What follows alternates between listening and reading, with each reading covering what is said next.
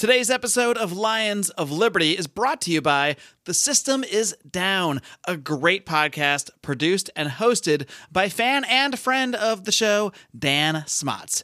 Dan's goal with The System Is Down is to change the world one uncomfortable conversation at a time, and he does that each and every Monday as he hosts civil debates and discussions on politics, religion, conspiracies, and everything in between. He's had on many guests familiar to fans of this show, including Scott Horton, Jason Jason Stapleton, Roger Paxton, Remzo Martinez, as well as all three hosts of this program, Brian, Odie, and myself, Mark Clare. Dan also hosts a weekly news program called The Anti-News every Tuesday. And one thing I love about this show is how much Dan goes out of his way to interact with his fans. He really helps to show you that the person you disagree with online is not your enemy. So question everything and stay uncomfortable with The System Is Down. Find it on iTunes, Stitcher, and everywhere you find podcasts. Podcast, as well as over at T S I D pod dot com. And I will also, of course, include a link over in today's show notes for this show over at lions of liberty dot com slash three seventy-six.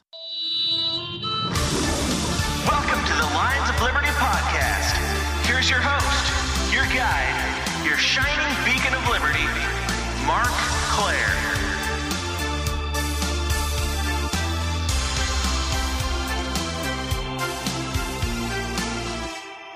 Hello, hello, and welcome back to Lions of Liberty, your favorite libertarian podcast that you are listening to right now here on Monday. How about that? I got to at least make that category. Of course, I am here each and every Monday conducting interviews with brilliant minds in the libertarian movement, like the one you are going to hear today. I host also host occasional roundtable discussions, like the one you're going to hear next week, when Libertarians in Living Rooms Drinking Liquor makes its return. And the other thing that makes its return next week is something that has been a huge hit in past years of the show. That's right, we are bringing back next Monday, as part of that Libertarians in Living Rooms Drinking Liquor episode, the Liberty Draft. That is right. I'm very excited to return the Liberty Draft to your earbuds, so look forward to that next week. Another thing I want you all to look forward to is something that's occurring this Thursday. This will be for exclusively for members of the Lions of Liberty Pride, our supporters on Patreon at five dollars a month or higher. I'll be conducting a live Ask Me Anything, taking questions from our Patreon supporters while also ingesting various hot sauces at escalating heat levels as I go along, ending with one that I believe, I don't really know the uh, the uh, the measurement of heat or what it actually means, but it's measured at one million. And uh, that's not a joke, because uh, one of our twenty-five dollars per month Mufasa members, Joey Meyer, sent me a bunch of hot sauces. This all happened a few months ago when I forgot to post a certain Ask Me Anything or something, and I said, I'll do whatever Whatever you guys want, and I believe it was Joey that suggested I eat something strange, and I said, well, I'll eat anything hot. Uh, so he actually sent me a whole box of different hot sauces, and I am going to be imbibing these as I go, as I take questions from our one hundred plus supporters on Patreon. So if you want to hear that, if you want to see me sweat, now is the time to head on over to patreon dot com slash lions of liberty. Toss us five bucks a month or more. Of course, we have various perks at various levels, uh, but for as little as five dollars a month, you can get access to all of our exclusive audio, including the League of Liberty podcast. I'll be doing another one of those soon with Roger Paxton, Chris Spangle, and Johnny Rocket Adams. We also have the Conspiracy Corner podcast, which another one will be dropping very soon as well. So much content, of course, Degenerate Gamblers each and every week with Brian, Odie, and Rico, uh, all about not just sports gambling, but all the many ridiculous, ridiculous stories from our past and present lives. So really so much content out there for our Patreon supporters, and all it costs you is five bucks a month. So please do head on over, check that out. Watch me feel the burn as I take the heat from Pride members. Now that that business is out of the way, I'm really excited to bring you today's interview. I've been sitting on it for a little while here as uh, our guests made a little bit of the rounds of the podcast circuit, but this interview is unlike any of the others you have heard. Of course, I'm talking about Gene Epstein, who recently partook in a debate about socialism, capitalism versus socialism. He, of course, represented the side of capitalism, and uh, I'm not going to talk about it too much more right now because this is a very detailed interview, but let's just say we took a little bit of a different angle, and I took questions from fans of the show who helped me raise every single objection to the ideas of capitalism and for socialism that they could muster, and Gene tackles every single one of them here today. And I'm planning to air the rest of this program completely commercial-free. I just want you to be able to absorb all the great information coming at you here. But I do want to first encourage you to head over to lions of liberty dot com slash health if you are at all searching for an alternative to your current health insurance. I know prices are just getting higher and higher. It's getting harder to afford health insurance for your family. But luckily, there is an amazing free market alternative known as Health Excellence Plus. Please do head over to lions of liberty dot com slash health to learn more.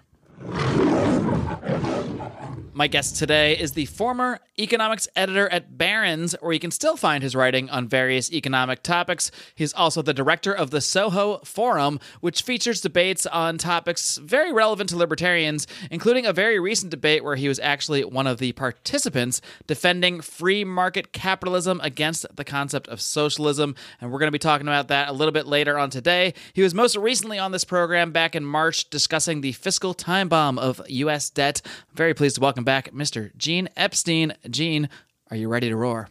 You know, Mark, in my debate with Bhaskar Sunkara, I found I roared a little bit too much at her. So I'm going to roar a little less and, and purr maybe somewhat okay. to try to explain my position, although I was mostly uh, pleased with how the debate went. Yeah, you definitely uh, got fired up, I would say, especially towards the end, yeah. and we'll talk about that more a little later sure. on. But you, you, I'd say, I'd say, roaring is definitely an appropriate term to use. Yeah. And, uh, you know, before we get further into that debate, which was, uh, like you mentioned, it was you uh, debating this guy, Bhaskar uh, Sunkara of the Jacobin magazine, I did want to discuss something that has uh, kind of creeped up since the last time you were on the show. You know, there was this wave of people joining the Libertarian Party, a lot of podcasters, uh, Tom Woods, Dave Smith, Mance Rader, Jason Stapleton, a whole bunch of people joining the Libertarian Party. And uh, shortly after that, you also announced that you had joined the Libertarian Party. So I want to touch on that real quick. What inspired you to join the Libertarian Party, and what do you envision your role being here? Well, all those guys that, that you, who you just mentioned, actually mainly Dave Smith and uh, Tom Woods, joined the Libertarian Party, and uh, I figured that, look, if they're doing it, I'll do it. A small gesture, a few bucks, nothing much to it. And uh, I guess they're asking me uh, to uh, to speak uh, on behalf of, uh, of the gubernatorial candidate in New York in New York State, so I'll do that. Uh, so I'm pretty much of a follower when it comes to these things, and that's uh, that's really about it. Very cool. And, and so you're basically just you're there, and you're willing to you know be a voice for certain causes and candidates uh, when appropriate. So be a follower, not a leader. Uh, I, I have to remind you, Mark, that you that you told me since, especially since I'm a Bernie Sanders lookalike, I probably should come to the office, but probably that's not going to happen. Because I was going to follow it up. We did we did sort of tease it a little bit in the, the last time you were on the program of a potential Gene Epstein uh, presidential run. Are, are you ruling that out right now? Looks like I'm ruling that out right now because about the only guy who keeps drafting me is um, is is you, Mark. All right. So I, so I need to build a little more of a following on this first. Who, uh, who, of course, love the fact that I've got that, that I'm a Bernie Sanders lookalike. All right. Well, you know, um, Gene, like, like I mentioned, I heard Dave Smith just raving about this debate. Yeah. He often does the uh, d- does a little comedy introduction to these debates, and he he did the last one, so he was there in person. And uh, when I heard him so passionate about about your passionate performance, I just had to see this debate. So I was literally checking my my computer every day, waiting to see till it, it oh, popped up. Man. It finally popped up yesterday, and I, I was able to check out the whole thing. And mm-hmm. uh, I got to say, it, it delivered, especially uh, your performance. And as you mentioned, you got really, really fired up. Up in there. But first, I want to talk about kind of um, how this debate came about. It sounded to me uh, from Bhaskar's opening comments that he was, uh, it, it took a lot of convincing from you to get him to do this debate. And he seemed to even mention in, in his opening statement that he was a little hesitant about doing it. So how did this whole thing come about? Oh, yeah. No, indeed. I was uh, actually concerned uh, uh, up to the last moment about whether Bhaskar would necessarily show up. He did practically nothing to, we had to pay him to advertise it to his own people. Um, and so he was pretty reluctant. Uh, he shifted the uh, resolution midstream. But to answer your question, actually, it it it began, uh, my interest in this began when uh, my, my friend Nick Gillespie, whom I have a high regard for, and Catherine Mangu Ward debated Bhaskar Uh, and um, and uh, Vivek Chibber, a, a sociology professor, uh, a little over a year ago. Uh, and in fact, then the, the socialists really came out en masse. And uh, I, I told Nick that he was walking into a trap. There was a New York Times journalist who moderated it. Um, And it was all about putting capitalism on trial. Uh, there was really the, the problem with it just from the get-go was that uh, that Catherine and uh, Nick were asked to define capitalism, and the other side was not asked to define socialism.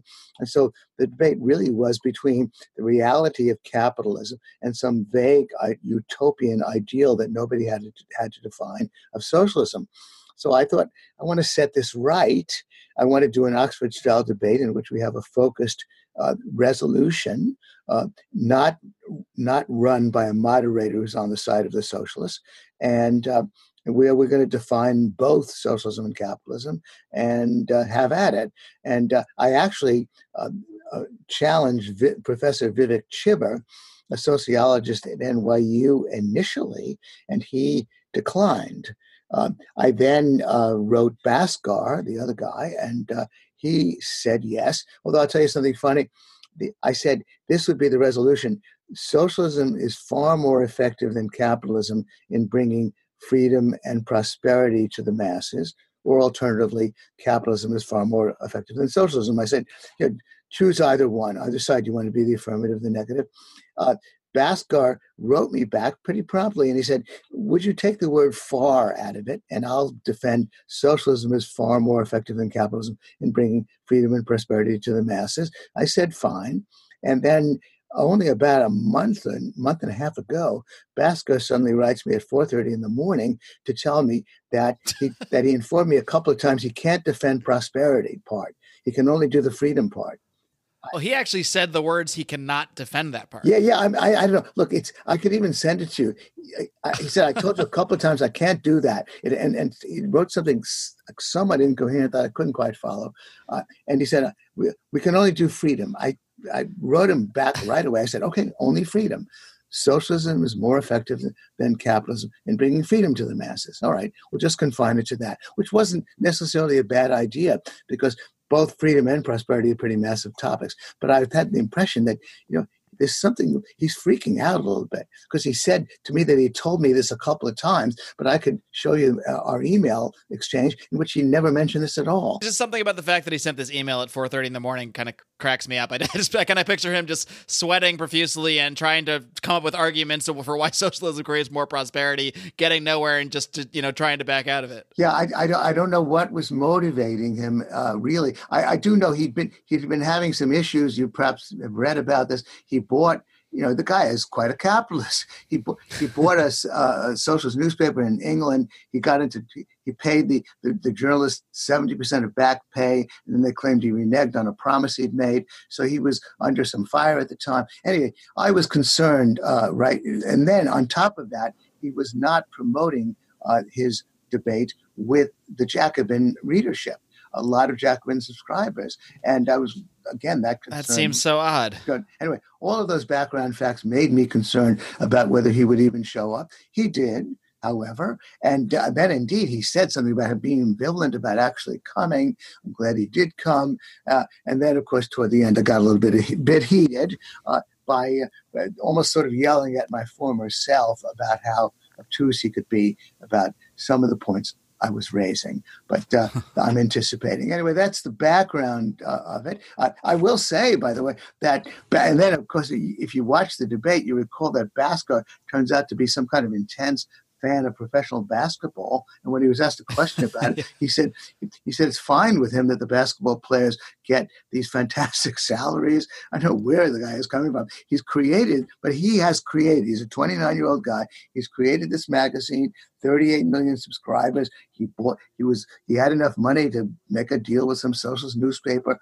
So the guy is indeed quite entrepreneurial and, and actually uh, quite personable. Yeah, he actually said something really interesting about the basketball thing, yeah. uh, that he said that he thought LeBron James should actually make a lot more money than he makes right now, which I thought was really interesting because he's referring to, uh, you know, there's there's basically a deal with the Players Association that does kind of cap what, what players in the N B A can make. And his he's making kind of two arguments at once, that LeBron James should make so much more because uh, he's, he's wor- as opposed to maybe the owners of the team, I think is probably what, what he's suggesting. Um, but under his model, really, his his teammates should also make just as much more because they're part of the team as well. It's it's very confusing, you know, where he actually comes from. On oh, yeah. Issue. You know, I didn't want to go there because, again, uh, you, you're thinking about picking your spots. The issue is about freedom. But I'll tell you, I don't know if, if you're familiar with uh, with a with a famous uh, example used by the philosopher Robert Nozick in, in his book Anarchy, State, and Utopia, in which he talks about how uh, the uh, clearly that, that if you began with a socialist economy in which all income is evenly distributed or distributed according to the, the desired socialist pattern, he then said, what if the basketball player Wilt Chamberlain uh, decides to moonlight and dem- demonstrate his basketball skills and rents Madison Square Garden and everybody shows up for twenty-five cents apiece and Wilt walks away with a million bucks? Doesn't that disturb the socialist distribution of income? But how can we object to it? So, I mean, it's just kind of funny. It reminded me of that. And clearly, what does that do to Bhaskar's notion that that that that people who work for employers, for capitalists, are are are preyed upon? And what does it do to his idea of, of equality? But of course, that was an economic issue, so I didn't want to touch it. And I just made the remark about subsidizing sports stadiums, uh, which Bhaskar, by the way, approves of, which as he said. But I, we we just dropped it pretty quickly. But again, Bhaskar is somewhat a mess of contradictions, I guess, as are so many socialists. My mother, who was a member of the Communist Party, was also a mess of contradictions, I should mention. Anyway.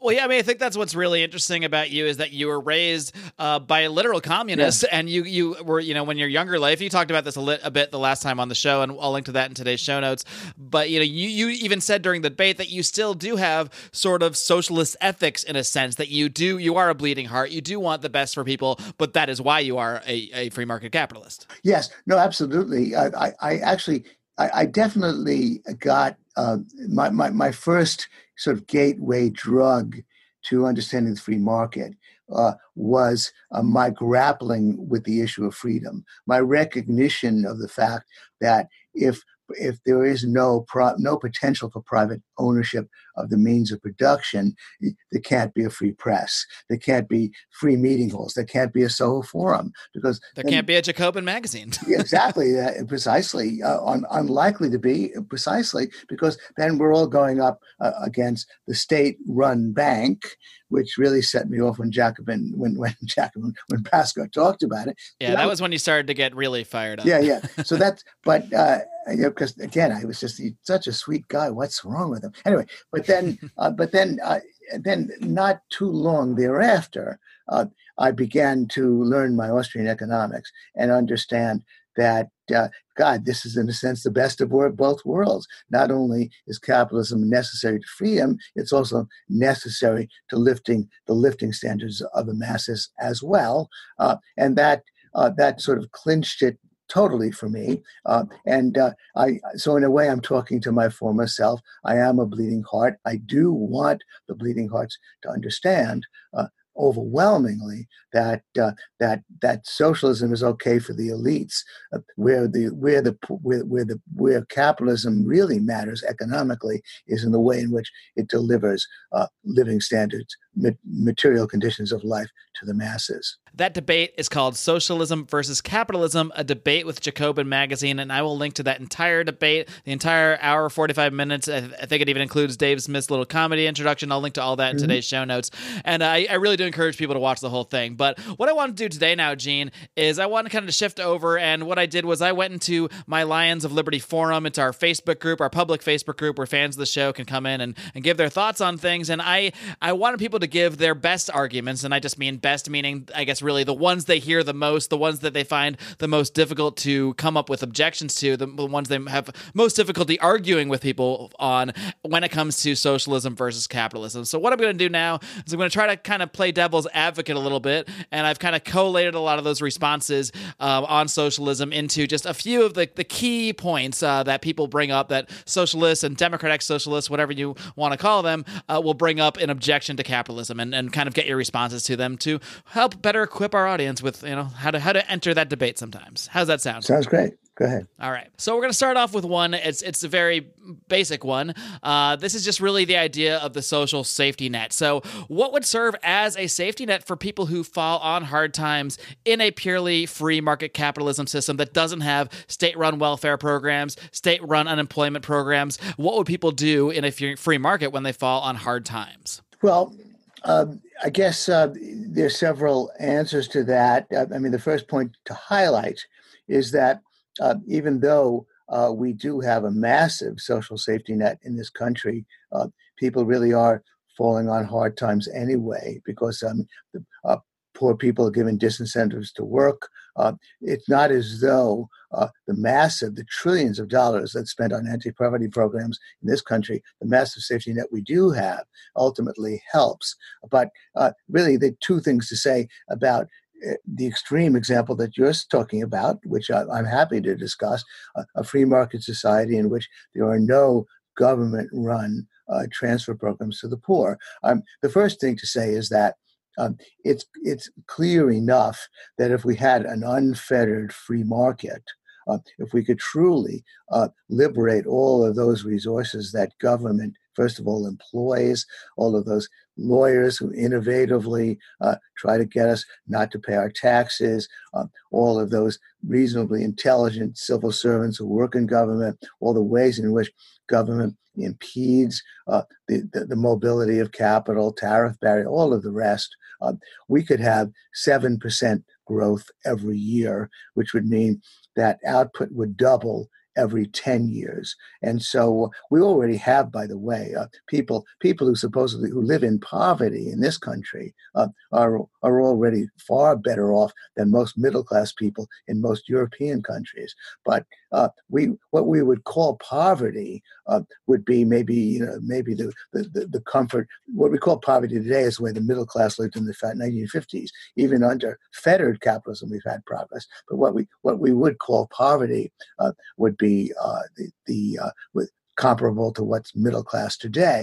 Uh, they're, they're prob- probably so many, you know, we match, so many things are free because they're in such abundance, you know, that people give out matches and, and toothpicks, and uh, we'd have matches and toothpicks that, that would be food. I mean, there would be such, uh, first of all, there'd be enormous abundance. But uh, under capitalism, under free market capitalism, which of course is the sort of thing that Karl Marx talked about, or even socialists tend to acknowledge that capitalism does deliver uh, to the to the masses. But beyond that, beyond that, uh, if you if you if you look at the philanthropy, certainly in this society, in this U S economy, uh, d- d- even with government.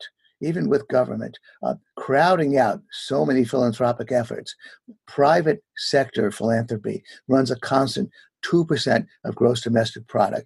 No matter where gross domestic product was, private sector philanthropy, as calculated by the I R S, charitable contributions run two percent. That's two hundred billion dollars a year. And that's even though we all tell ourselves, well, the government is providing, the government is helping unfortunates. Uh, in, in the late eighteen hundreds, the, the massive philanthropy to help the poor in New York City was even celebrated by Lincoln Steffens, uh, and uh, the uh, and, and Lincoln Steffens, being most famous as the muckraker, talked about how difficult it was uh, to live poor, and of course that uh, the New York City of the of the late eighteen hundreds, when the economy was, of course, far poorer than it is today, uh, and so uh, it's.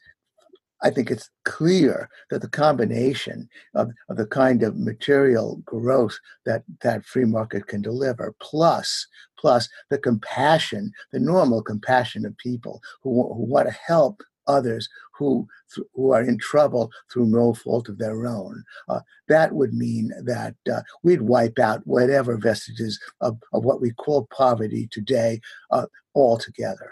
Uh, but I mean, beyond that, though, uh, I will. I, I would stipulate. I would stipulate to uh, to someone who's, who really doesn't trust that. That well, let's start with a negative income tax and phase it out as people get richer. Uh, I'm. I mean, I, I. I will give up a little bit of the argument in order to win the main argument about capitalism. I mean, if you want some kind of enforced transfer payment to people of limited, uh, to very poor people, uh, that's possible. But what, what do you mean by a negative income tax? Well, negative. You know, well, negative income tax is proposed by Milton Friedman. Would simply mean that if you earn below a certain income, then uh, then then you get a, you get a subsidy through the I R S. That's the negative part, negative idea of the income tax. Then instead of paying income tax to the I R S, to the Internal Revenue Service, you get paid something, and then uh, and then it's phased out on a calibrated basis as you earn more. Um, and uh, he wanted that to substitute for all welfare programs. It isn't really, it isn't really the uh, the, the, the what's talked about today, the universal basic income, but uh, it is uh, it is a kind of income floor. Uh, now, I don't really now. If you want to talk about the transition, certainly the, the main you know, the, the, this is this will be a shocking statement. I was about to say.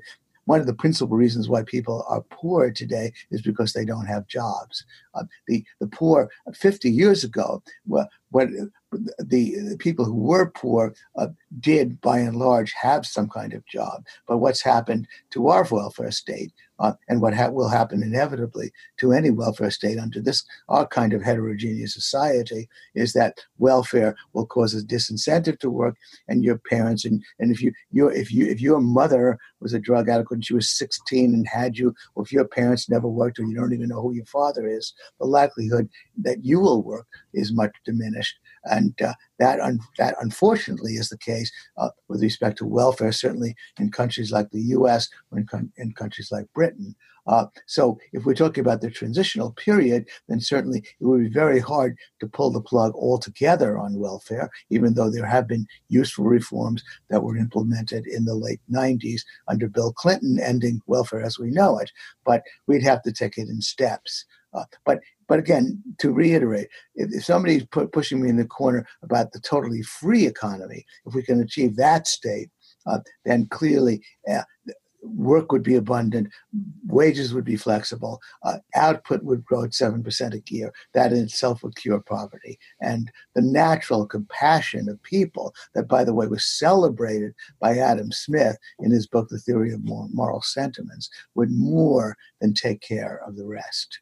Uh, and so the poor, the, it, what it would mean, we we basically define poor poverty in this country as, of course, living uh, way below the median income. But, of course, what we define as poverty in this country is unimaginable riches for most people in the third world. But so I use that word poor in quotes. But if, if it's perceived that people are in trouble through no fault of their own, then I think it's clear to me that the natural compassion of people would mean that there would be charitable contributions that would help them out. All right, Gene, the next objection I want to bring up is the one that you hear all the time. This is the concept of pollution. Uh, people will say that capitalism is naturally bad for the environment because companies can externalize the cost of pollution for the sake of profit, while everyone else in society has to basically bear the burden of that pollution. So what is the what is the response to that argument that we would need some sort of central planning to prevent companies from polluting and from harming the rest of us? To begin with, I, I actually I did have a question of that sort from the floor uh, when I had the debate with Bhaskar. Uh, and uh, uh, pollution uh, is not uh, does not come from capitalism. Pollution comes from industrialism. It, it comes from uh, the, in particular, for example, the use of uh, coal and the use of oil, uh, fossil fuels, in, in order to power our economy. Uh, and uh, uh, pollution uh, often comes from the fact that we have uh, less capitalism rather than more. By that I mean, uh, if somebody throws garbage into your backyard, he's polluting your backyard. But you have property rights in your backyard, and if he does that, you can sue him in the courts for harm.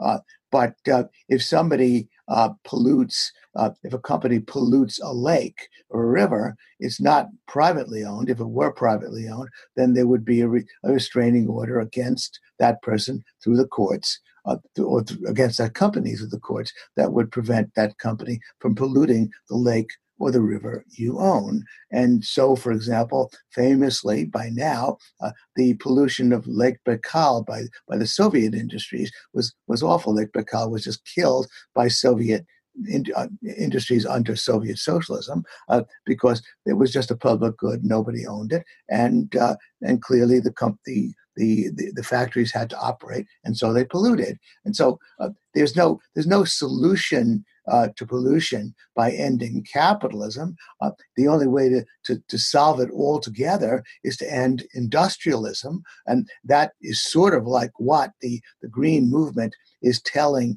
poor, the poor people of the world in China and India: fossil fuels for me, but not for thee. In other words, fossil fuels, according to them, are causing global warming. Therefore, we have to put a stop to them. And by putting a stop to them, we have to prevent uh, the use of fossil fuels by uh, by uh, by by people in the third world. But people in the third world are, are instead of using fossil fuels, they're burning dung uh, to uh, to heat their homes or to cook, and that dung is killing them through indoor air pollution. And so we have numerous problems uh, with respect to poverty and industrialization, none of them specifically related to capitalism. Uh, the main solution uh, for, for any of it, whether it's a socialist, whether it would be a socialist economy or in, or a capitalist economy, would be uh, first of all the courts. Uh, air pollution is not polluting the air; it pollutes our it pollutes our our, our throats,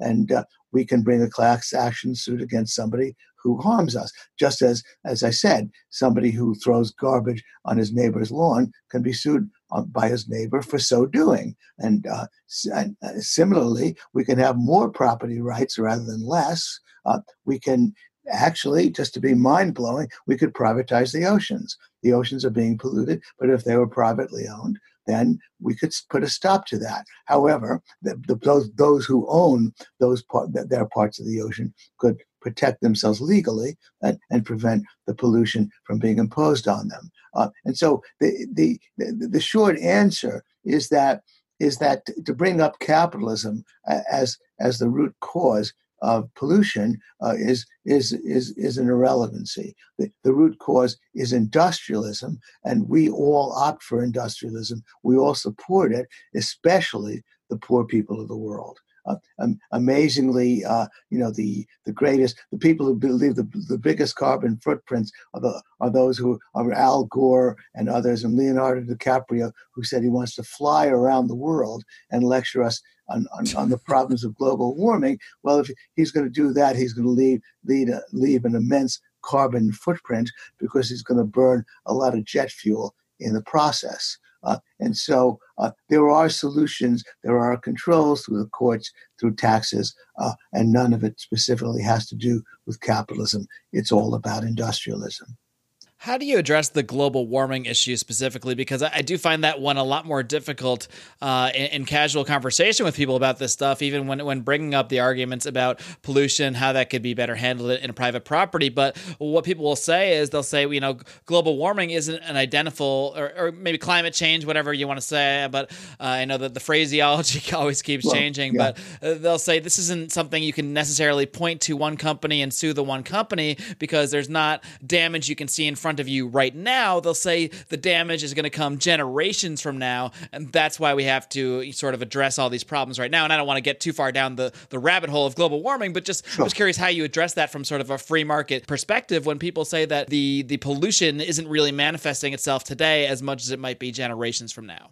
Uh, yeah, I mean, the, I mean, I, I, I will just let me assert uh, that uh, because I've taken a fa- I've taken a keen interest in the subject, and, and I am convinced that if global warming is a problem, uh, as it may be, it's a uh, it's a hundred-year problem, really in search of a fifty-year solution, and that uh, it's absolutely nuts, disastrous, and ridiculous to make the statement, as I've just said, that, that that the rich people of the world are telling the poor people, fossil fuels for me, but not for thee. They are dying of of, of, of in their own way of, of burning dung in order to heat themselves. But that's a that's just a factual dispute. Uh, let's even pick up on the way you've put it and and say that uh, that that if we could demonstrate the, the, in a pure case, we could demonstrate through the courts that that the that the buildup of carbon dioxide now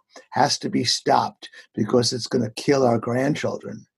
I regard that as a legitimate case. And that would be a class action suit that would be brought against uh, a, a whole group of companies. We all, they'd all be listed. I mean, to, simply to say that no particular company is is is the major contributor, but there are just uh, several thousand or even ten thousand or more companies that are, does not mean that you can't put a restraining order on those ten thousand. Um, if this is uh, such a big problem, that all of those things are administratively doable.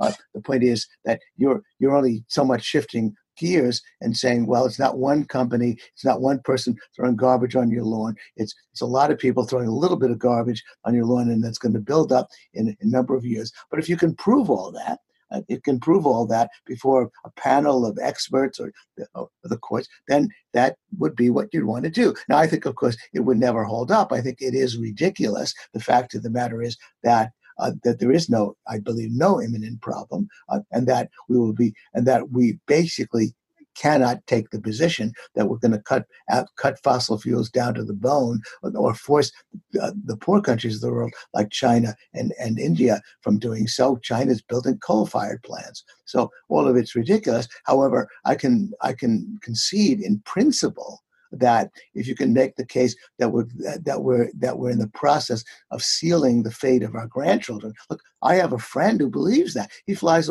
he's retired, he flies all over the world, he has himself a good time. I said, you believe that this is going to happen? You're killing your grandchild, and yet you keep doing it.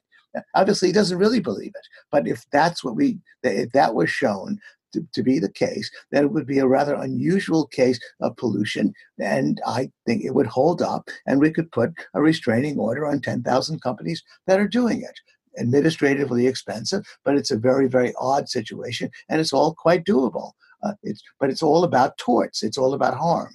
Uh, and and if we could make the case that we're harming uh, our grand our, our our grandchildren, all that, not right now, but that we're sealing our fate by by by by doing what we're doing today, then then then that could hold up, and we would make the judgment, and we would impose the restraining order on the companies. All quite doable. All right, another big criticism you hear is a little more uh, philosophical, I guess you might say. And what you'll hear a lot is that capitalism is inherently exploitative, that it requires people to sell their labor for the lowest amount possible just in order to survive so all these giant companies can profit. What is your response to this concept? And, and Bhaskar did bring it up several times, that there is this exploitive quality to capitalism, and that that would not exist, I guess, under his concept of democratic socialism. Again, we're not necessarily talking about that debate, but in general, what is your response to the idea that capitalism is inherently exploitative? Really, I have two responses that I think, and each one I think is important. Uh, the, the, the first response is the one that I offered Bhaskar, because uh, we weren't specifically talking about the economics of exploitation, but the one I offered Bhaskar deals with it. I pointed out to Bhaskar that uh, that that if he does, if he thinks it's essentially an exploitative and awful situation for people to work for capitalists, then he could have worker-owned enterprises. I put it in broad outlines. I pointed out that one-third of all consumer spending in the U S is accounted for by the bottom half of the population. Uh, uh, nearly two-thirds is accounted for by the bottom four-fifths. So he could marshal enormous consumer power if, if all of those people are suffering, and he'd say, look, buy from cap from socialist companies. Let's start creating our, our own worker-owned companies and bootstrap them through crowdfunding. Uh, he could go that route. Then on top of that, th- more than three trillion dollars is, is uh, of assets controlled by union pension funds. That money can invest in such enterprises. The, if he marshals consumer power, he could boycott firms and drive them into bankruptcy and buy them on the cheap. If if if it's so obvious to so many people that this is an awful exploitative situation, then all Bhaskar has to do is create socialism through capitalist means, create worker-owned companies. Work for you, don't work for capitalists, work for yourself. That's all quite doable with private ownership of the means of production. So while Bhaskar is wrong to think that, that workers are exploited, it doesn't matter, even if he's right or whether he's wrong or not, uh, he can overcome it by uh, by simply resorting to capitalist means to bring about worker-owned companies, interconnected worker-owned companies, a sub-economy of socialists. And if it's all so wonderful, then we'll all join. There'll, there'll be an enormous demonstration effect about all these happy people who own and operate their own companies. It's an experiment that's been tried many times. There's been the kibbutzim in, in Israel. The kibbutzim are, are on life support from the government, but that was indeed worker-owned capitalist enterprise. And so that's an obvious solution. Uh, and in a way, that sort of solves the matter. That's where Bhaskar kept backing off, because it clearly got him a little bothered. I was calling his bluff. Uh, but secondary, the second point, of course, is that is that there is no it, actually, there are, there are really two more points. The, the second point is that statistically uh, and in terms of economic dynamics, uh, workers uh, workers get their share. When in in, a, in an expanding productive economy, real wages rise, and real wages rise because while while there is worker need and employer greed. Uh, the workers need to get a job, and employers are greedy. They don't want to pay them any more than they have to. Uh, in certainly in large metropolitan areas where most people live, I'll take that as an easy case. Uh, I could even deal with the case of the company town where there's only one employer. But uh, but in large economies, large industri- large urban areas where most people live, the vast majority of, of us have scores of potential employers. We can shop around. Around. And so if the, the employers are going to give us jobs, they have to give us wages and working conditions that are to our liking. If we don't like one job, we shift to another. There are nearly forty million people a year in this in this economy right now are quitting their jobs to take other jobs, voluntarily quitting their jobs to take other jobs. That's That is the market power that workers have. Employers employers are greedy, but employers have got to pay to, to pay product, productive workers decent wages. Otherwise, they're not going to earn any profits. And workers are needy, but workers, they need to get a job, but they can shop around uh, for pay and working conditions that they prefer. And then we know empirically how well this has worked. We know that in the nineteenth century, uh, when there were no, when unions were minuscule, negligible, nineteenth century in the U S, when unions were a negligible part of the economy, uh, when government intervention into the labor markets was negligible, and when on top of that, tens of millions of immigrants were streaming into the country, and when workers should have had should have really been at a disadvantage, we know that the material conditions of the average working person rose dramatically from eighteen seventy to about nineteen twenty-five. Uh, During that period in which government, and again, government involvement in the labor markets was, was was minuscule, and in which union membership, union representation was minuscule. How did that happen? The reason it happened is because of the dynamics that I'm talking about. Uh, workers, worker wages do rise in real terms. And as a matter of fact, it mostly happens on the supply side. Most of the major, the va- virtually all of the major fortunes are made by serving the masses. That was true of the robber barons. That's true of Bill Gates. It's true of Be- Jeff Bezos. It was true of Sam Walton. That's where the money is, mainly serving the masses. And those goods and services go to the masses. Walmart was has, has the anti-poverty, implicit anti-poverty program of Walmart is probably the most important way in which uh, ordinary people have lifted their living standards. Uh, but then, so empirically, uh, capitalism uh, operates uh, to the advantage of all, and certainly to the to the advantage of anybody who wants a job. We un- we know that in terms of economic dynamics that I briefly explained, and we know that in terms of sheer statistics. We know for, uh, as well that China, when it instituted uh, market liberalization reforms in nineteen seventy-eight, and when their dictator leader, Deng Xiaoping, Deng Xiaoping started to put out the statement, "To be rich is glorious," we know that the living standards of the average Chinese, that's when they started to climb. When China went instituted market reforms, uh, that's when it made all the difference. We know that the Economic Freedom Index, as put out by the Fraser Institute, correlates with economic well-being of ordinary people. Uh, we know all that. But then the third part of it, which gets, I guess, a little bit arcane, is that the capitalist is not ex- is, is, is not exploiting the worker. Uh, the capitalist is putting up money up front and paying the worker. The capitalist is waiting for the residual profit or the residual return, whereas the worker has to be paid up front. Uh, and so it's not inherently an exploitative situation, and and it really almost gets back to the same to the the point I made earlier. If it's so damn great to be a capitalist, try it yourself. Own and operate your own company. Workers can do that, uh, and uh, that it that opportunity is open to them uh, in the ways that I described.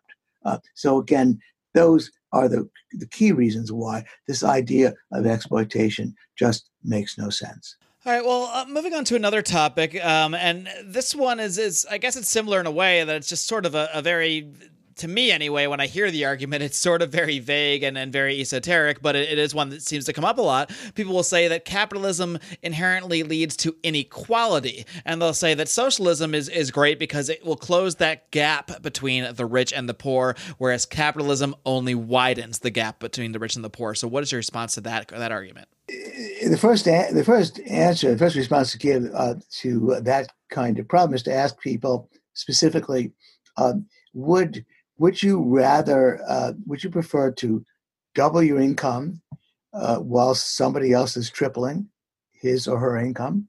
Your income is doubled, but somebody else's income is tripled. Ergo, inequality is widened. Or would you prefer to halve your income, take less, uh, but somebody else's income uh, is, uh, is also cut in half? And ergo, uh, inequality narrows. Uh, which would you prefer? Uh, now, uh, I, I remember lecturing in actually in in in, in uh, Bucharest before a bunch of college students. I gave them a similar problem. I found, of course, the vast majority uh, would take the first example, that uh, widening inequality is okay uh, uh, when under a circumstance in which you're doing better, even though somebody. Somebody's uh, doing even better than you, and so widening inequality widens, or everybody does worse, or nobody does better, but inequality narrows. Now, clearly, uh, in its worst case, uh, capitalism brings the former. Uh, socialism brings the latter. In its best case, socialism brings the latter. It's Uh, it's uh, there are no incentives. Pl- uh, there, there's bureaucratism. It it brings no growth or slow growth or con- or economic contraction. That's what socialism brings. Capitalism might bring more inequality, but uh, but it but it but it lifts everybody's living standards at the same time. I myself don't lose any sleep over how rich Jeff Bezos is, how much richer Jeff Bezos is or, or, than I am. Uh, it doesn't matter at all to me. Uh, it might matter to envious people, but it doesn't matter to me.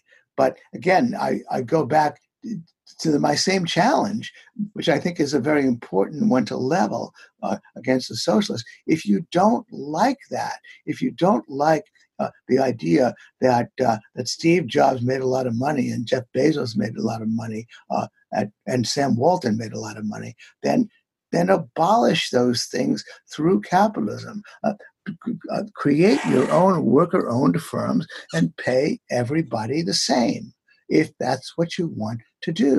Uh, and uh, that that's all quite doable. If, if that's what you insist on. Uh, I don't think it will be, it will sustain itself. As Robert Nozick pointed out, if you begin with it from a socialist uh, a society in which everybody is paid according to the desired pattern, what do you do when Wilt Chamberlain decides to demonstrate his basketball skills for money? How do you object to that? Because in the first instance, everybody got paid what they were supposed to get paid. So if they want to give Wilt Chamberlain some of the money, what are you going to do? What are you going to do if a brain surgeon wants to charge more? What are you going to do if somebody wants if somebody wants to start his own business and sink or swim on his own? Uh, that could bring inequality. Uh, but with that said, I'll tell you something else that that is rather interesting, uh, because because uh, capitalism. Uh, the moves toward capitalism, toward markets, have taken over the third world, especially in China, to some degree in India. Uh, in fact, uh, world inequality has narrowed over the last twenty years. Uh, But although inequality within countries has, has, has widened, within China it's widened. If you actually look on a global basis, it's narrowed. Uh, however, again, uh, if you care about inequality, you can do something about it. Join your own worker-owned firm and everybody gets paid the same or nearly the same. Uh, if uh, if you're an envious person, do something about it. In terms of values, though, in terms of ethics, if you're not an envious person, what you really want to see is just everybody does better than they used to if they want to if they want to better themselves, and it doesn't matter to you uh, that some people do extremely well. Doesn't matter at all. I guess. Come to think of it, the final point to make is there's a lot of inequality that's due to crony capitalism, uh, what I prefer to call crapitalism after my socialist Uncle Abe, and that that's forcible redistribution of income to certain rich people, which I could go into. That, but that's not because of the result of inequality, it's because of the means. The means was not capitalist acts between consenting adults, it was forcible intervention by government uh, to help out rich people. Uh, and that's something I do object to. That's the only kind of inequality I do object to, but only because of the means, not because of the result. Right. And that, that does tie in a little bit to the next objection I wanted to bring up. And and this one is a little difficult, I think, because there is less than zero, or there's more than zero truth to it. And it, it's the idea that a lot of the capital that um, that people are using right now, or that the, the capitalists are using, it goes going back generations, is not all justly acquired. Uh, whether it's the killing of Native Americans and stealing their land, or um, you know, people using slave labor to build their capital, and have, maybe they've inherited a, a lot of that capital and are now using it. There's a lot of people that will bring up that concept that, sure, maybe the way you're talking about it would be fine if everybody acquired their capital justly, but the reality is they will say that most of the, the major capitalists today did not acquire their capital justly. They acquired it through generations of kind of systemic injustices. So, so what is your response to that? To begin with, I have to challenge, and I know you're playing devil's advocate, Mark, right. but but that word "most." Um, anybody who says that sure, most yeah. of the of those capitalists. Yeah, to be clear, I'm not saying. I know, I know. The devil Mark, is. Yes, indeed. Mark is not saying that, guys. So I want you to know that my friend Mark Clare doesn't quite believe what he just said. He's playing devil's advocate. But I do believe some people. I mean, there are probably certain instances oh. you could look at and say, well, this family, clearly this all goes back to this one injustice, you know, where X, Y, and Z happened. Right. Yeah. Okay. But but I, I do want to deal. I, you're right, Mark. Look, I want. I try to. I wanted. I'm trying as best I can to deal. Just as you want me to, with with right. with, a, with with a, with a, with a pure case, just as I try to deal with global warming, I said empirically, I don't. I think it's an exaggerated problem. I said, okay, but let's say it is. What would we do? Similarly, uh, I'll deal with this pure case that that somebody became rich through slavery uh, of one hundred fifty years ago, and what do we do about that? But but I, but, but I first want to point out something that is important and, and maybe has ramifications that that even you have, haven't anticipated. It, the point is only that uh, that that certainly to begin with, we know that empirically uh, there are very few. Very few companies on the Fortune five hundred list in the nineteen fifties that are on the Fortune five hundred list today. We know that empirically, the dominant firms were, I mean, the FANG, you know, Facebook, Apple, uh, Netflix, uh, and, uh, and, uh, and so FANG, Facebook, and of course uh, Google. They're all created by people of limited means. These fabulously rich people today, they weren't rich once. So we do know that the uh, that under unfettered capitalism, Sam Walton was born uh, uh, poor on relatively limited means. We do know that empirically, uh, this is a very negligible problem, and one of the big reasons it is a negligible problem is that uh, is that it's difficult. I, I mean, I'll make another point that that the uh, that that uh, the I R S com- uh, compiles a list of the four hundred richest taxpayers because they have that empirically, and it turns out that it's very difficult to remain on the list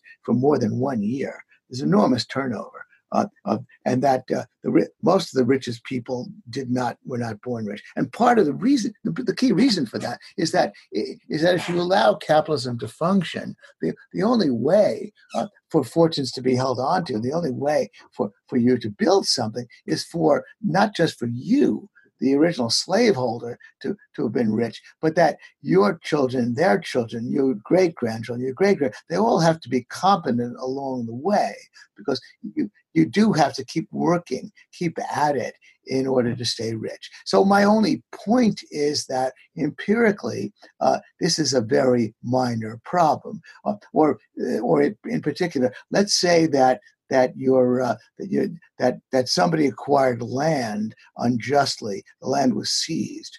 What happens, what happens to the children, to the grandchildren, to the great-grandchildren? Well, what probably happens is that they sold the land because there were a bunch of heirs, and whoever took over the land is now operating the land uh, productively and now knows how to. So, so capital and land and all the rest of it acquired unjustly generally gets gets handed over to people who actually know how to do it, how to handle it productively, who themselves really cannot pay much in the way of reparations. But so therefore, empirically, it's not much of an issue. But but if you want to now focus on the idea that that that somebody somebody is to some degree profiting from land that he took from your ancestors, or somebody is to some degree profiting from uh, from the labor of your great-grandparent, then I could see a case for reparations to be due you.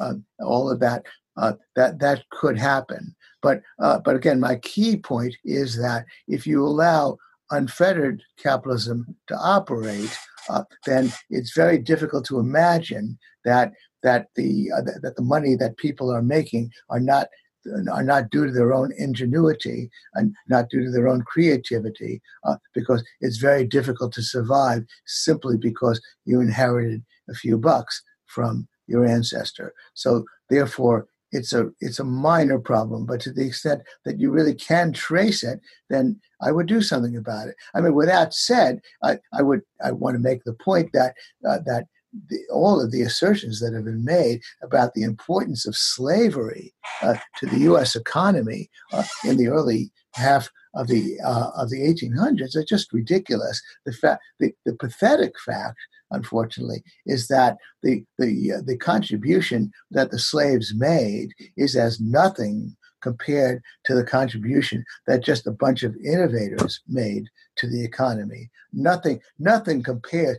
All of all of the slave labor that operated, tragically operated uh, and unjustly operated for so many decades uh, in the U S economy is as nothing compared to the cumulative contributions of a Thomas Edison uh, to his innovations that lifted the material conditions of our economy. And so usually it's it's pretty pathetic. But again, I want to insist that uh, that if somebody, if you can show that something was uh, was acquired unjustly and that reparations can be made to those people uh, whose ancestors were treated unjustly, then I can see that reparations should be paid. Uh, with that said, finally, uh, I, I recommend that everybody read uh, Thomas Sowell's book, Cosmic Justice, that by and large, by and large, most of the Uh, most of the injustices of history cannot be righted, and uh, and that and he counsels against, uh, and I think wisely counsels against trying to mete out cosmic justice. Uh, we have difficulty enough uh, meting out justice in the in the current world, much less meting out cosmic justice. But uh, but I could still see a case for some cosmic justice being meted out under certain circumstances. Sure. Inevitably, if you're going to go try to right generational wrongs yeah. by, you know, going after the ancestors of anyone who may have had uh, someone who had exp- who had maybe stolen land or done something unjust generations ago or hundreds of years ago, all you're really going to end up doing is create a bunch of new victims in a society, like you said, where we're already having problems even having justice in our present world. Well, trying to go back generations, it's really going to cause even more issues. Well, that, that's right. That's right. Exactly. I mean, the the the, the The, the slavery reparations. I mean, who is going to pay, and uh, and and the, who is going to pay black people for slavery? Are you going to pay West Indian blacks who, whose ancestors were not slaves? Are you going to exact this from people, immigrants who just arrived twenty years ago, who didn't profit from slavery? I mean, what a nightmare! And uh, nobody takes the idea of of, of that seriously. Let me tell you this, a funny story, uh, uh, which is true, that in the year two thousand, and this is about my own Jewish people, uh, in the year two thousand, you know, there was money set aside by Germany and Switzerland from, to, to offer reparations to Holocaust survivors. And there is, and there, and there was actually, of course, you and I could probably readily see a compelling case for reparations paid to legitimate Holocaust survivors. In the year two thousand, however, there were a million people applying for these reparations. And as the mother of a guy I know said, who actually was a Holocaust survivor, what she said was that if there were a million people in the year two thousand who were Holocaust survivors, who did Hitler ever kill? So I, I, I'm only making that point because, again, the corruption, the lunacy that ensued from was something that you and I would even say was a was a just idea. Uh, reparations to Holocaust survivors, it got out of control. A million right. people looking for this compensation in the year two thousand.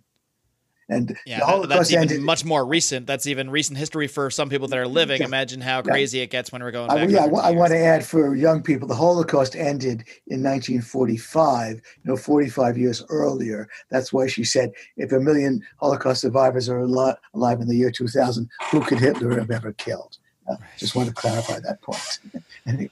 Well, Gene, what, one more objection. I know we've been going on pretty sure. long here, but there's I'm one more right here. I'm having fun, Mark. I don't of know, course, yes. I don't know if people are still listening, but I'm enjoying oh, listening. Oh, our fa- my fans are still listening, okay. That's for sure. The, the socialists that tuned in might have tuned out by now. Okay. I, I will I will, I will sure. admit that. Uh, one more thing I wanted to address. Uh, again, it's one of those sort of esoteric concepts that, you know, really just comes from a different philosophical point than I think either you and I would come from, but mm-hmm. it's, it's what I hear a lot, that that capitalism is inherently wasteful, that mm. you know th- resources are allocated based on profit, based on corporate profits, not based on the needs of individuals. Uh, a lot of people will say that they see that capitalists or the, the people that own the capital that that acquire so much money, they just have way more than they need and they waste it on frivolous things. Yeah. And that's why it is justified to take a portion of that money at least and, uh, you know, use it to improve education for poor people or inc- improve healthcare for poor people because those people need it. Whereas people sitting on hundreds of millions of dollars or billions of dollars, they simply don't need that money. Yeah. Um, okay, sure. And it's really hard for me no, to make this argument well, well, when I well, don't no, no, believe no. it at all, but I, you, I got to do my best here. You did a good job, Mark. You did a good job. I mean, as a matter of fact, there, there's a lot to say. Uh, I mean, first, the, the let's deal with the empirical facts. Um, the the waste that we speak of, uh, well, um, bear in mind that the distribution of income Uh, is a lot more unequal than the distribution of consumption, of consumer spending. Uh, the top uh, the top twenty percent account for a little over a third of all consumer spending. Uh, in other words, that's why the bottom eighty percent account for nearly two thirds. And so, so that so let's say they're picking out that top twenty percent, or of course we could parse it down further, but by and large, uh, people who have a lot of money uh, don't spend it on wasteful consumption. You know, of course, they do live in those mansions and so on. But let's at least understand the the most the, the surprisingly limited magnitude of this so-called problem. What do those people do with all that money? Well, they do three things. Actually, of course, they pay a lot in taxes to the government already, but of course we're saying, well, they should pay more in taxes, uh, uh, apparently. Uh, the second thing they do is that they donate it. Uh, that's why I said, you know, two hundred billion dollars a year, a, a standard two percent of the gross domestic product, the nominal gross domestic product of twenty trillion dollars uh, goes for philanthropy. They donate it. And then, of course, most importantly, what they do is invest it. And they invest it Uh, and they uh, in in enterprise that, by and large, serves the needs, serves the demand of that bottom eighty percent that accounts for two nearly two thirds of all consumption. That serves the need of that bottom one fifth, uh, b- b- bottom half rather, that that accounts for one third of all consumption.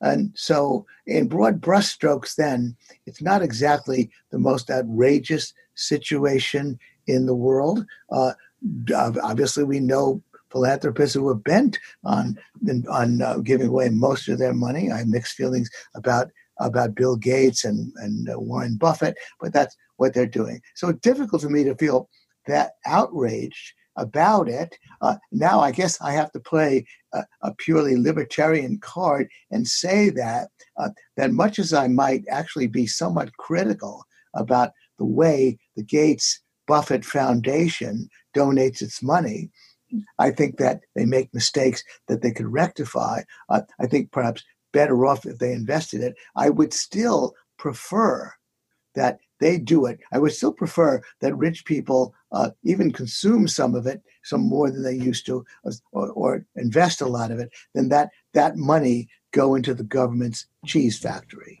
Uh, I, I, do, I do think that our educational system is predatory. That's a long story, but I recommend that people read articles I've written about this based upon Brian Kaplan's book, The Case Against Education. I think that uh, that it makes it more difficult for poor people to get jobs, by for- get decent jobs, by forcing them to go through hoops. Uh, I think that government spends its money on war. Uh, and that's bad. And so I would rather see uh, these rich people even waste it than than for the gov- for, for the money to go to the government.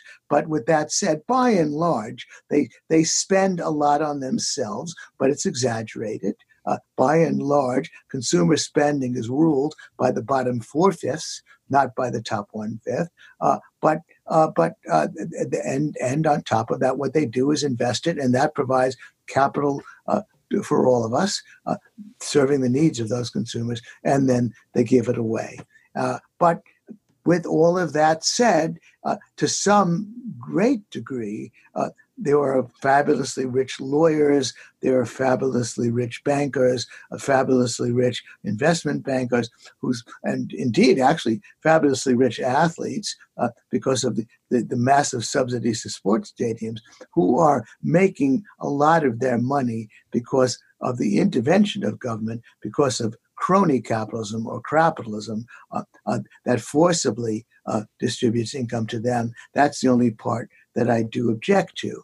Uh, but uh, by but but by and large, uh, by and large, uh, it, the problem with that uh, that question arises from a very naive view of how government will spend our money. It will often spend it on protecting elites, not undermining them. It will often spend spend it on predatory wars. Uh, it will often sp- spend it on what I regard as our predatory school system. And by and large, uh, I trust rich people who are philanthropists and donors to spend it a bit more wisely. So none of that should bother, really bother any of us at the end of the day, with the exception, the sole exception of crony capitalism. Sure. And I think one of the biggest problems in this conversation is is so much of the problems that people will point out, that socialists will point out, they will speak as if we currently live in what we're advocating for. No, they, they will speak as if we currently live in the free market capitalist system and point out all these problems, yes, and then say, that's why we need socialism. Mm-hmm. Whereas libertarians such as you and I would say, we're not in what we're talking about. Uh, most of the problems that you're pointing, we have a degree of it, of course, and we'd like to have more of it, not less of it. But most of the problems that they point out are really more the crony capitalism than the actual capitalism. And I think making that distinction is, you know, one of the biggest challenges we have when, when debating this topic. Oh, absolutely. Uh, absolutely. The, the, but by, I, I want to say a couple of things about that. Number one, I do believe that that everybody's living, virtually everybody's living standards are higher than they were twenty-five years ago, as an easy benchmark, you know, higher higher than in the early nineteen nineties, say, uh, certainly higher than in the nineteen eighties. Uh, so an, an easy benchmark.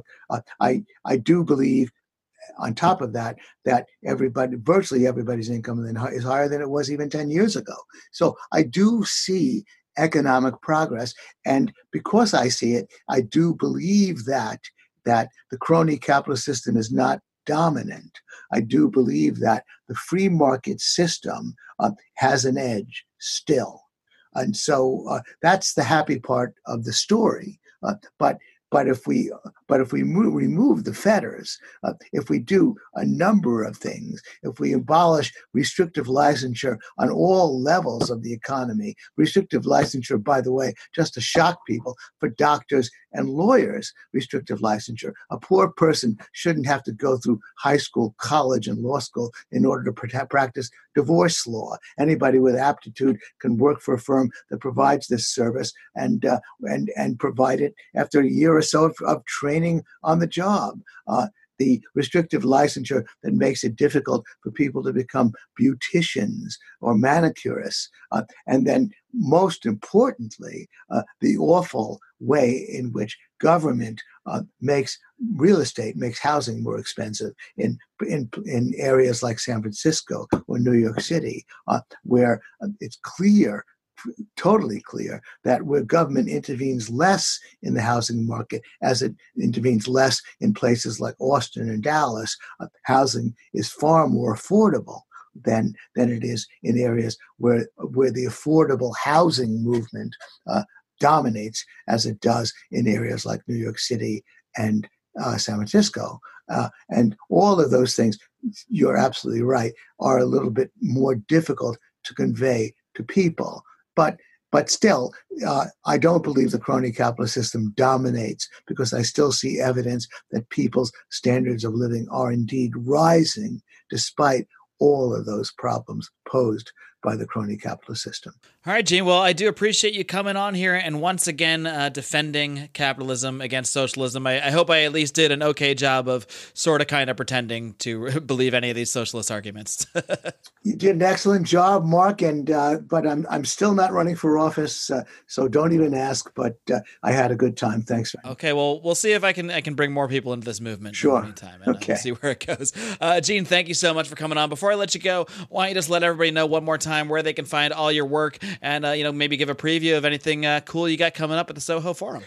Uh, well, gosh, you know, all my work is kind of scattered. I send it out to different people. I, I do, I'm do, I'm happy about the fact that you're providing the link to the debate I had with Bhaskar, despite the fact that it's a little embarrassed at how heated I got. Although my young, my my younger, oh, that's my favorite part. Come my on. Younger, what'd you say? I'm sorry. That's my favorite part. Yeah, I'll tell you, there was a split. Even a few older people liked the way I got heated. My younger audience, they really liked it. And uh, one, I, I got surrounded by a crowd of young guys at, at a at a Mises Institute event I went to, and they said, I almost felt sorry for that guy, the way you land, laid it on him. And I said, guys, that that's just the problem. I probably want some sympathy for him. Uh, the older crowd thought I got a little bit too heated. But in any case, it, I'm still proud of the debate, uh, and, I, and I appreciate your point of view. They said, oh, that was just passion. I was being passionate, and I guess I was. But I'm going to temper my, my my bad temper the next time uh, I debate something like that. In any case, I'm happy you're providing that link. Uh, but more specifically, uh, I'd like people to just to, to go into that link uh, to see that debate. Uh, socialism is more effective than capitalism in bringing freedom to the masses. All right, well, Gene Epstein, I look forward to all that, and we look forward to having you back on sometime down the road, because we all know that you can uh, come on and talk about a lot of different topics. So we'll certainly be in touch with you and wish you the best of luck, and we'll have our eye on that Soho Forum. My pleasure. Thanks.